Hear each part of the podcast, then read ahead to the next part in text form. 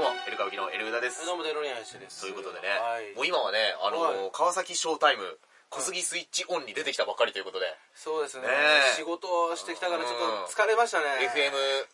川崎いやねー全力でやってきましたよ全力でサイマルラジオとかでね、ネットで多分聞けますんで、はいよろしあくおの願いし興味あるます方に聞いていただきたいんですけども、はいなんとね、はまあい僕はずっと川崎に、えー、ちょっと僕は川崎に造形が深いという縁がありまして、そうであのすねミスター造形ってことミスター造形いや造形の方になっちゃってるミスじゃんター造形になってねますから造形俺の中でねあの何年か流行語なんだけど、は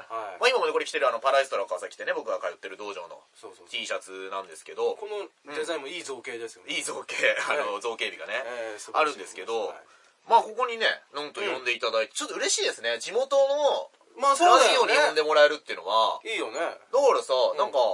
北海道も俺行きたい よそんな出ない往復代が出ない FM イルカってあるんで すよ函館には FM イルカさんが出る許してくれるんだったら出ます往よ復代出る往復代がわかんない自腹で行きます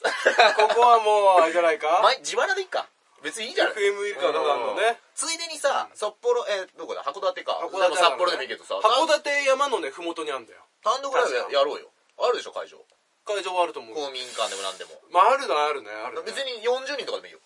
ああ、うん多分あると思うよそういうの札幌吉本の劇場はもうなくなっちゃった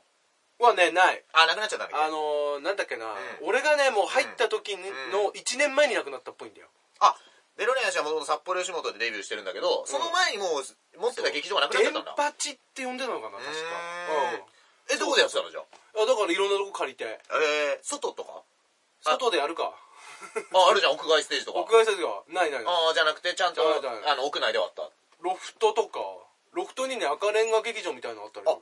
北海道にもロフトがあるわけあるある新宿にでロもフトもうなくなっプラたスワンともかあーうなくなった確か全国展開してんだロフトってどうぞもうなくなっちゃったけどな吉田剛さんの主戦場と言われてあでもねああいう感じじゃない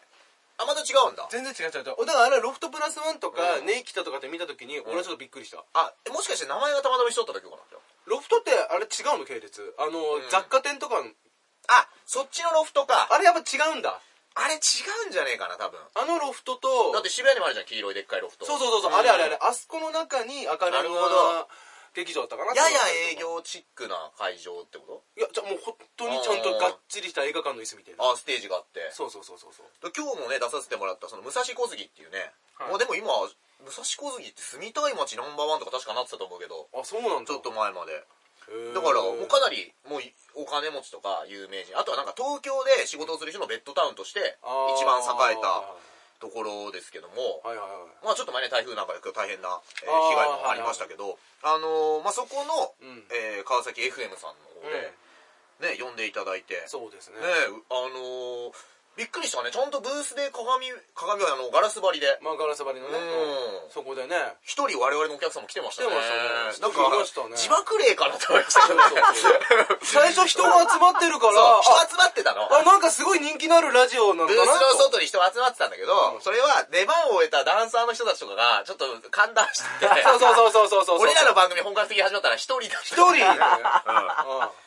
あのー、DJ 恵子さんっていう方とそうそうあとルルお姉さんっはいはていはいいう方と、うんあとは、えー、シシチューさんという構成作家の方とプロデューサープロデューサーさんですかねさんですねえ3人と一緒に、まあ、普段は MC オンさんっていう男性の方も、はいえはーい出られてるそうなんですけども、はいまあ、僕らは今日はその3人と一緒にやらせてやらせていただくということで、はい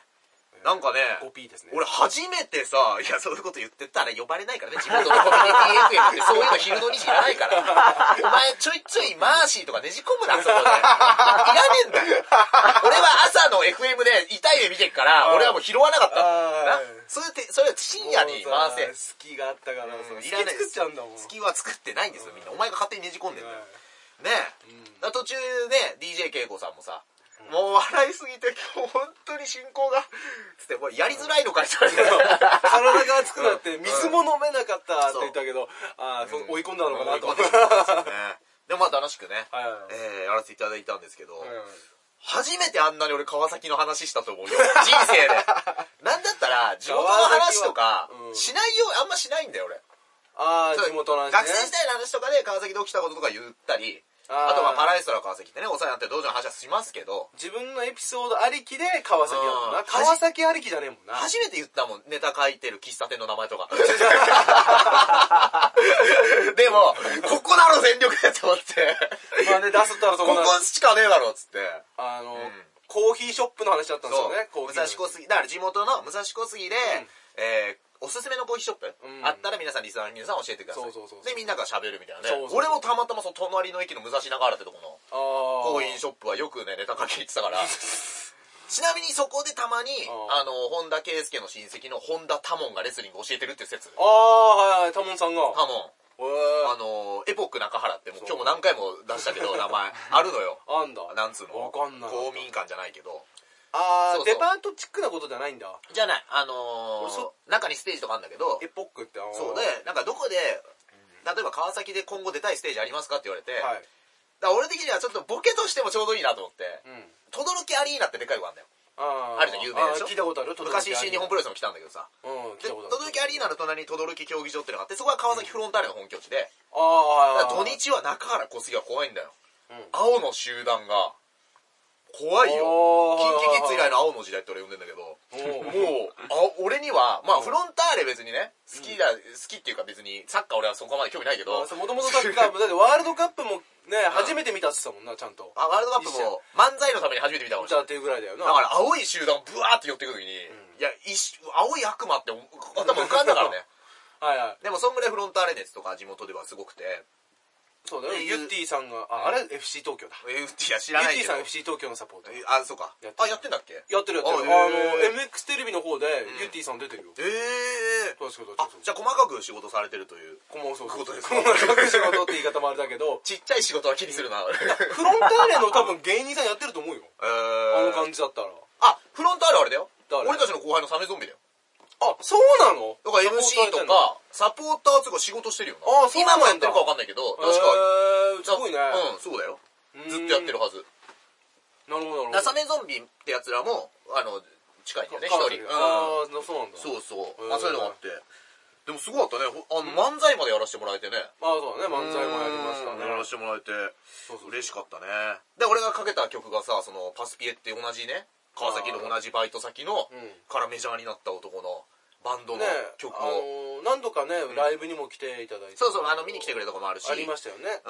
うん、で僕は個人的に飲みに行ったりとかしてんだけどう、んだからパスピエの曲ってさおしゃれなわけよ、はいはいはいでなんかねアニメかなんかの曲になってバレブレイクしたの映画かなんかそのうなのそのタイアップが多分きブレイクのきっかけの一個であだから俺はバンドを見に行った時もやっぱりそのちょっとおしゃれなお姉さんたちなんだけどちょっとサブカル集がドあるあ確かにそうかもしんないなバイト先で好きだったっていう女の子ちょっとサブカル系のあパスピエ好きだった子ねそうそうそうそうであのーなんだけどだからパスピエの曲を俺はねあの要はそれと同じバイトをしてたぐらいだから、うんどっかでやっぱこう紹介したいなとは思ってたけど、うん紹介するにはおしゃれすぎるわけですよ俺が紹介するには、あそうだっだねて営業妨害だわえー俺らのなやばうんいお互いのな向こうのな だってお互出囃子いの俺ら楽しんごと謝んジャパンなのにさ急にパスピエかけかけたたららあれちこょっといつちょっとモテに来てるみたいなさあれみたいなうんだから今日初めてかけれたわちょっけとダサくなっちゃうもんなそのそう川崎の由来のある音楽と思ってパスピエ、ああはいはいはいでもう一曲迷ったのは、うん UWF ってプロレス団体の CD 持ってんだけど、はいそこに田村清のテーマ曲があって俺の一番好きなプロレスラー赤パン赤いパンツの頑固者で田村清は上り戸に道場を出してるからああそれはねそれかけようかなと思ったんだけどさすがに3分間歌詞のない音楽ダメかなと思ってラジオであどうなんだろうあありじゃんかかる場合もある俺どうだ俺、うん、とし昔聞いたのはなんかペズとか流れてたよペズって何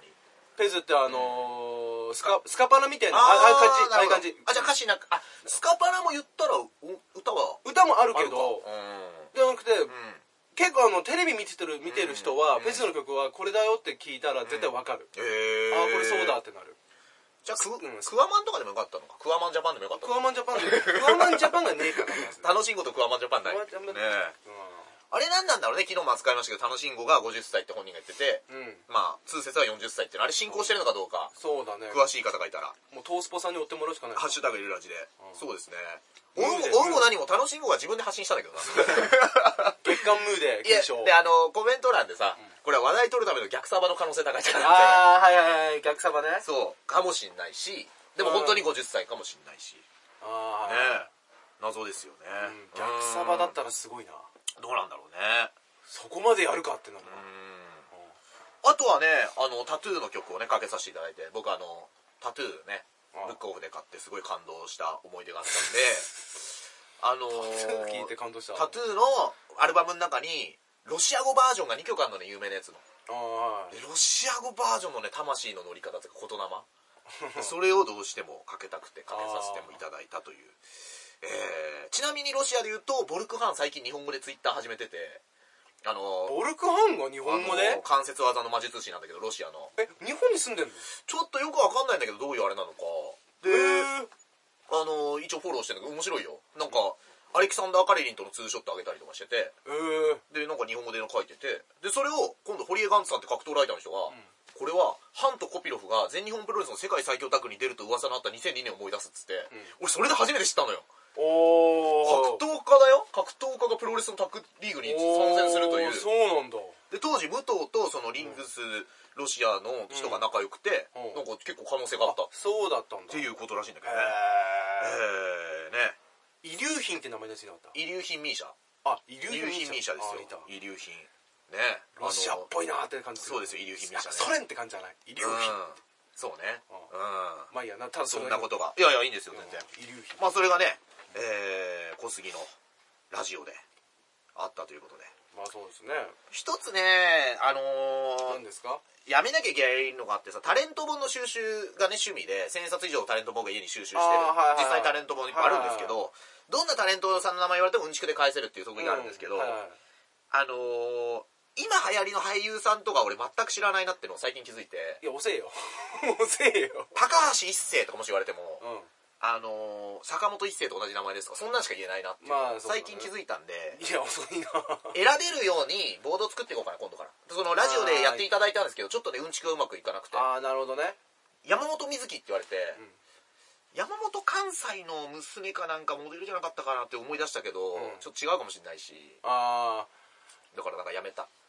この途中で山本美優だったらいけますってあー言ってたねちょちょっと言おうと思ったけどはねい、いや言って言ってたよ、まあまあ言ってあたれは良かったと思うけどね、ちょっとでもこう進行上拾わなかったけ慎ど吾ちゃんひろなのキッドのいそうそうそうえー妹おんあお姉さんかお姉さんねねえー格闘がやってますけどもはいはいそしてねまあそれがね小杉、えースイッチオンというラジそオうね水木奈々は俺答えたかったけどねあ水木奈々ね、まあ俺水木奈々ってルルお姉さんが言っていただいてそうそうそうで水木奈々って言われて、ななんつうっけなんつったっけなでぶでもさ先にさ多分シチューさんがさ「あ声優で歌手のね」って言ったからあそう俺の知ってる情報全部言われちゃったからあ声優で歌手って言ったあそうだそうだ そうねうーんお父さん英才教育で確か演歌歌手なんだよね仕事えしてー、水木奈々のお父さんたまあそうそうそへーう水木奈々は英才教育でこれナイツ土屋さんのお母さんも演歌歌手ですよねあそうかうまあそういうふうに飛ばしていくっていうことだかならんそういうう風に飛ばすっていう YouTube を2年やってるだけだから、うん別にそれはできないっていうね詳しくね ねウィキペディアを見てくださいってことになっちゃうからななんかさどういう人が聞いてんだろうね小杉のあの川崎 FM72.1 メガヘルツおー小杉スイッチオンはいはいその地元のさバスケットボールチームはいはいはいバスケかバレーかバえババスケか NEC レッドロケッツねで、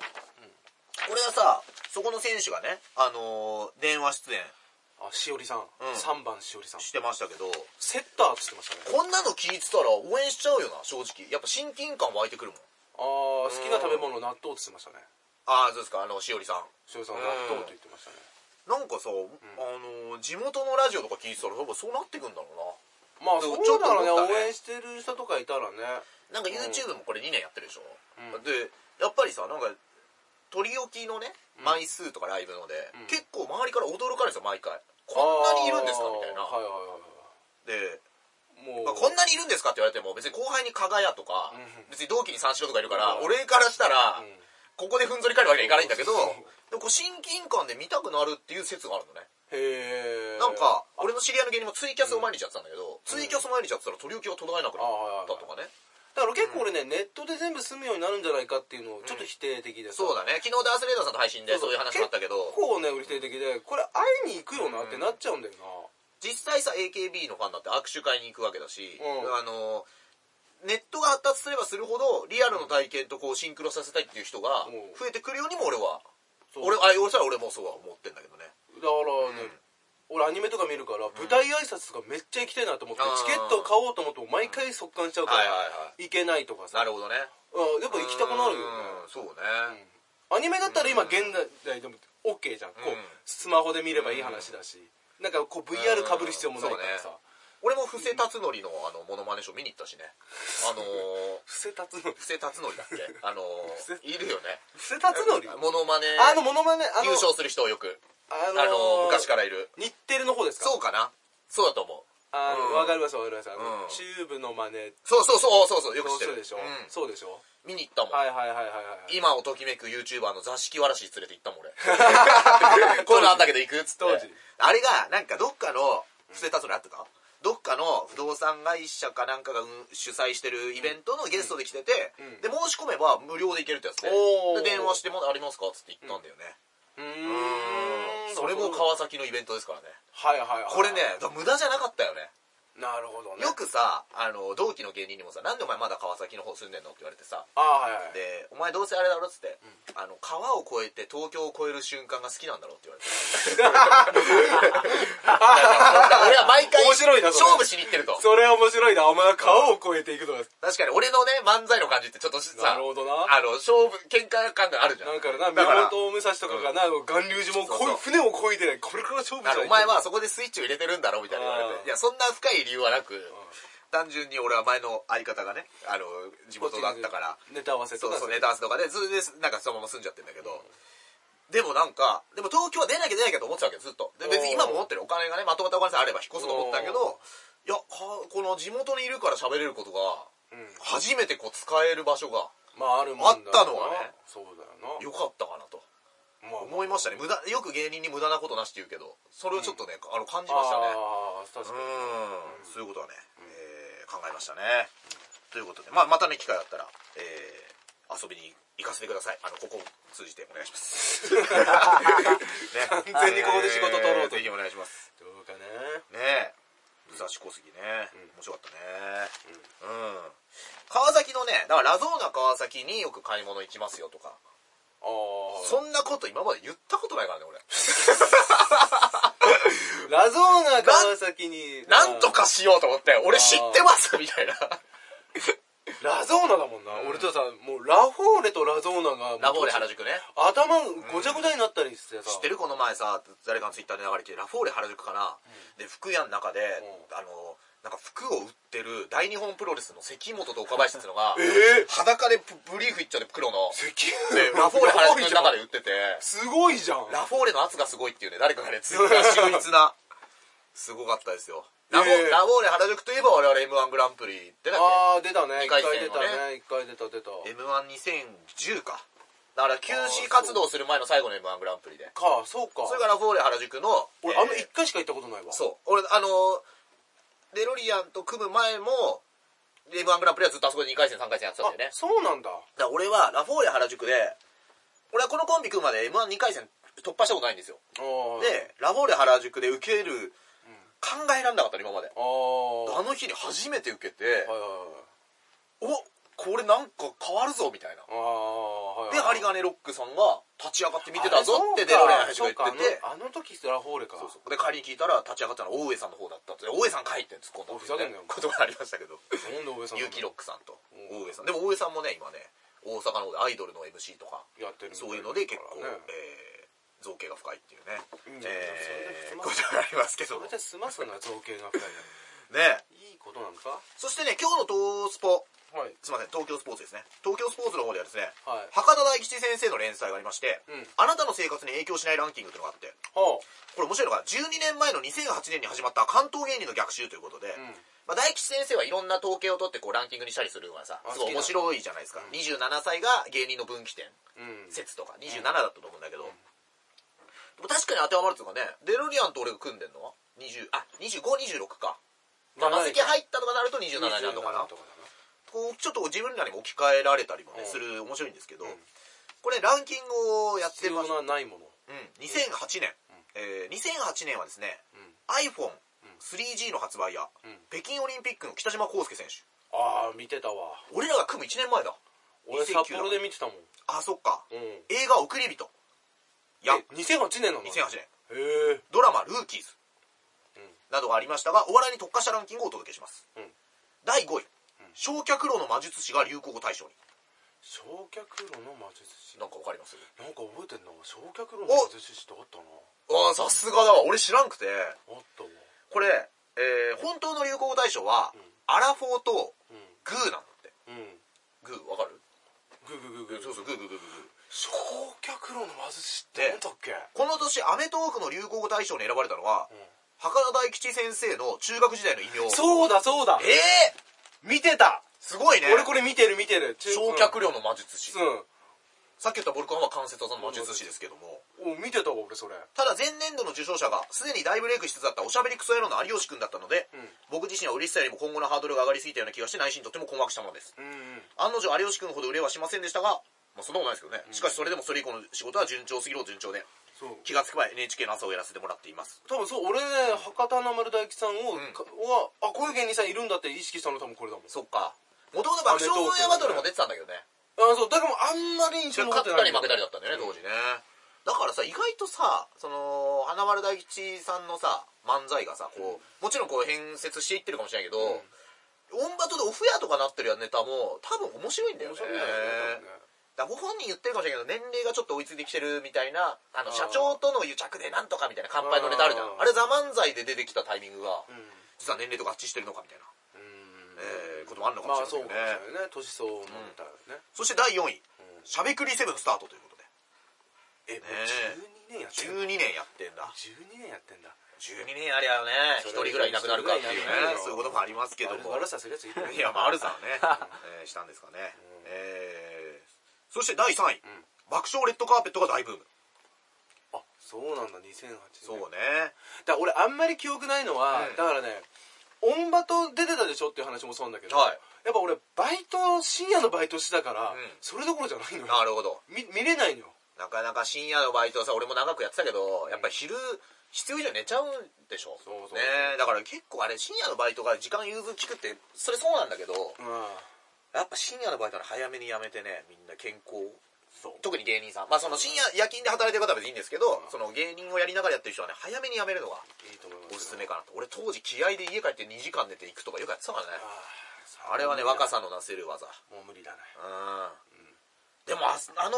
2時間寝て行くとかまで頑張って川崎でバイトしてたから小杉スイッチオンで喋れたっていうねとこもでしょあっだたからその2時間で眠い系を、あれでしょ川を渡ったところにスイッチが入っていやそんなことない目覚ましたわけでしょだから別にそこでこうスイッチオンじゃないですよ別に東京に行リアルってスイッチオンじゃないですよ東京に勝負かけてニコ玉スイッチオンないやってないですから俺の中であいいかもなそのねニコ玉スイッチをニコ玉スイッチパクってんじゃねえかちなみにね爆笑レッドカーペットで、えー柳原加奈子さんが、えーブレイクしましたが、なぜこれ,、ま、これほどまでの芸人さんは今まで世に出なかったのかという衝撃は令和におけるミルクボーイと同じですこれは大吉先生のああこれね柳原加奈子の話で言うと、あの r 1グランプリね確か1回戦で落ちてるっていう話を聞いたことがあってああその時だけど同じネタなんだよねうブんレイクしてるネタとうんだからやっぱりあのーなんつうの適材適所ってよく言ったもんでそれが受け入れられる場所とそうじゃない場所っていうのがやっぱりあったんじゃないかっていだあうのね小さい帽子流行ってから12年経ったんだな小さい帽子は別に柳原かな子だと流行ってねえのようん あの潜在写真でしかかぶってない小さい帽子流行ってねえのよ あれが俺らの知り合いの芸人のメルヘン総長しかかぶってないか ら検索してくださいこれね検索でお願 いしますこの例えで有名な人出せなかったあでもないもんなないないなあーチュンリーのお団子がな帽子って感じだよそなうだなそれだからないんだよなスタン・ハンセンの帽子をすごいちっちゃくした感じですねいやもういいよだったら言わなくていいよ言わなくていいよだったら柳原のでっかくするとスタン・ハンセンの帽子になりますけどもねえー、あのセクシー女優のマリムラ・ケイっていうマリムラ塾女優がいるんですよ50歳か60歳ぐらいのほうその人は元ジャズシンガーかなんかで、その人が割とそういうスタン・ハンセンみたいな帽子をかぶった潜在写真みたいなのはあるんですああそうなんでですかザ・ノンフィクション取り上げた時がマリムラ・ケイがその時に旦那さんがね確かマネージャーなんだけどで旦那さんにこう取材して、あの奥さんがこういう仕事する時どういう気持ちなんですか?」とか言って取材したら「あちょっと待ってください」とか言って、立って違う仕事してちょっとごまかすみたいなおー複雑な旦那が AV のあったんですよ俺ねよく三代目って言えば j s o u l b r o t h e r みたいなことになるじゃんはいねよく三代目とかねあと静かなるドンとかっあてとかいやまあそれはいやあんま言わないよくは言わねえんだよよく言う俺じゃらしなか言ってねえんだい三よ代目っていうのあると中山秀幸さんをね三代目俺ってさ言ってたあとおかいさん青い三代マリーって覚えてる青、えー、三代目青いマリね三代目青いマリだって今もいるよま、やってんの今ね、キャットファイトとかに出てきて、金箔師のレジェンドっつって、そうそうそうそう三代目青そう森出てくるよ。あ、三代目青いマリうん。オ。初代知らねえんだよってというね。初代と二代目知らない。でも、引田天功だって今2代目かなんかでしょ、あれ。あ、そう、だって、うんい初代の人は、あれでしょ爆破でん失敗して亡くなっちゃったでしょそうなのいやそうだよ、初代は。へえ。初代北天功は爆破のやつで、そのテレビかなんかで入ってるやつで、その事故っちゃったんだよ。えー、じゃあグレート2だと同じまあ、似たと。そうなんだそうそうそう。知らなかったよ。北天功は、初代はおじさんでねう。ーん。うん。じゃあムカついてんじゃない電流爆破デスマッチとか。いや、ま あ、いや、うそんなことはふざけんなよ、みたいな。いやそれでもだから今の日田天功さんがああいう脱出マジックやってんの俺すげえなと思うのよそれだって危険承知でやってんだもんね。そうそうそうそうそうへえ、あ、それは初めて知ったわ。確か爆破だよ重心サンダーライダーの試合に来れなかったのは3代目タイガーマスクですけどね。いやいいよそれはいいですか諸事情えだろー別件で。諸事情だろお前ムックねボン読めムックボンそしてね、第2位、2008年、キングオブコントが始まったと。えなんで2000 8。あそうなのだから、で、向こうにも書かれてますけど、決勝の舞台に実はチョコレートプラネットがもうすでに出てると。あそうだよだねからあの、覚えてるあの、白いさ、うんなんつうの古代ローマみたいな設定のうあんうんうん、れめっちゃ面白かったよね。俺それはあれでも言ってたあのなんかオンバトでやってたよね本場とか、レッドカーペット、なんかでやってるはず。俺それ見てうんすげえ面白いやついんなと思ってソフトバンクテレニュースみたいなね。あそ なんかその今の言葉を、あだかーらちょっと末広がりずの高麗ローマじゃないけあど、だから、ばチョコレートプラネットは何個発明してんだっていうーいね。や面白い TT 兄弟で1個でしょで、泉元屋で、みたいな。いやすごい面白いうんネタの地方が強いんだよだからさ、いや、そう、だし、すごいからだからもうああいう泉元屋とかやってもだからネタもトークもコントも面白いって話って言われてたんだけどだ面からさミルクボーイさんの逆だだからミルクボーイさんは1個のことをずっと10年やりつってやっと認められたけど、チョコレートプラネットさんはもうバーって手出しまくって、やっぱなんつうの数値当たるじゃないけどあーだってほら新宿の東南口でね、ひったくり捕まえたりもするしなそうだそれでねニュースになってでなんだったら NHK の新庄笑い大賞取ったからね俺らの次次の年か俺らが一緒に出た年あのー次の年へえその時喋ったんだもん俺おめでとうございますって言いに行ってさあなんかそう笑ってってさ、あっていうかあのひったくりもすごいですねみたいなああそうかそうかあれもそ喋れったぐらい前かはすごいね、懐かしい、そして第1位がオードリーがブレイクすると、ああーそうか2008か、えー面白そうでまず注目あぺこぱと同じあれなんだ面白そうで、注えーまずテレビ初登場し、m 1で敗者復活から2位になったとうんうーんまあその間にレッドカーペットねかなり人気者にはなってましたけどもこれが12年前2008年に始まった関東芸人の逆襲という、ああ、えー記事でございますねなるほどねうんあ関東芸人に絞ってるんだねそうだねううん面白いねはい2008年とだから2008年はオードリーさんが2位になって3位がナイツさんですからねヤホー漫才であそうだっけそうですよ2008だと思うけどなうん2回目かそれであ2008が2回目かな2回目かうんそうかなあでも2008年に NHK 新人芸大賞もナイツさん取ってるんだってええー、そううなんだ、んでキングオブコントでバナナマンさんが2位になっただから初回だからはいバッファローさんだそうだからすごいよね2位で別に大賞取ってないのにもう今審査員になったりこう確固たるはいはもいはいのになってるっていうのがまたちょっと興味深いというか確かにね店番してるとこも今見たことありますからね僕店番、誰がバッファローゴロさんえーああ違うよあれでしょリットン長さんあリットンさんだリットンさんだ一緒にするから全然違う 水道橋博士の店ねそうだリットンさんうんすいませんすいませんこれもう完全に今間違えましうんた竹若さんですそうそうリッ A トさんンですリットンさんにも悪いぞいや店番してるとこ見なって言わなくていい だし水野さんと博士の店番と藤原さん藤原さん藤原さん覚えろねえちなみに声かけられなかったな TBS ラジオで今も続く爆笑問題の日曜サンデーが始まったのもこの年の4月でしたご参考まで日曜サンデーがちょっと待ってあにうんでもさあれだよねそう考えると過密スケジュサンジャポってもっと長くやってるんだそうだね。だってサンジャポで途中から日曜サンデー始まってどういうスケジュールでやんのみ俺たい中な。学校か高校ぐらいにはもうサンジャポやってるはずだねうだね。ああうんそう考えるとねそういうことですよ。ジョージもいたしな高橋ジョージねいたし。ねいました。だからあそこで亀田光輝が、えっと結構日本で大バッシング受けたんだけど、そこであの、いやいいじゃんってこうやってお父さんと一丸になってやる家族愛ってあってもいいじゃんみたいな。うん言ったら亀田光輝かなんか試合で勝った後に「この歌は恩返しです」トゥーテルドゥーテルドゥーズちょうど一年仲良かった友情ストーリー仲良かったなうんだからあの大バッシングの中で多分珍しかったのねコメンテーターで擁護した人がああかもね、うん、だからそのうちゃんと自分の意見をそういうところでも流されず発信できるっていうのは素晴らしいよねなるほどジョーねジさんもその世論をさやっぱちょっと気にしてねいやー喋っちゃうんじゃないかなっていう予想像をそうだよねしてしまうから言っちゃう俺かならんかはねみんな、うんうんということでねはいえー、あの前澤友作さんのね100万円リツイートをしたんですけどもあー私がはいはいはいまあここではね言ってますがあの単独ライブの全国ツアーの資金にしたいなとうんえー余ったお金はちょっと生活費に当てたいなと思ってますけども あのあそうだね5万円で多分全国回れるからの ふざけん な回れるか95万でなんどうやって回るんだ全国95万なんか回れないでしょポケットに入れようと思ダメですよあの前澤さんがね一応ツイッターの方でもう数日お待ちくださいっていう今ツイッターをしてますのであー今もうちょっと選考に選考を重ねてるここで押しとけけばうもう、んゆうちゃんないですねなんですかえー、まあねちょっと前澤友作さんをね我々、えー尊敬してはやまないということ だけは言っておきたいなとね、えーはい思っておりますんではいお願いしますまあといったところでね、えー、また明日から10分おろしの方の再開していきたいと思いますんではいまた明日お聞きなさってくださお願いいします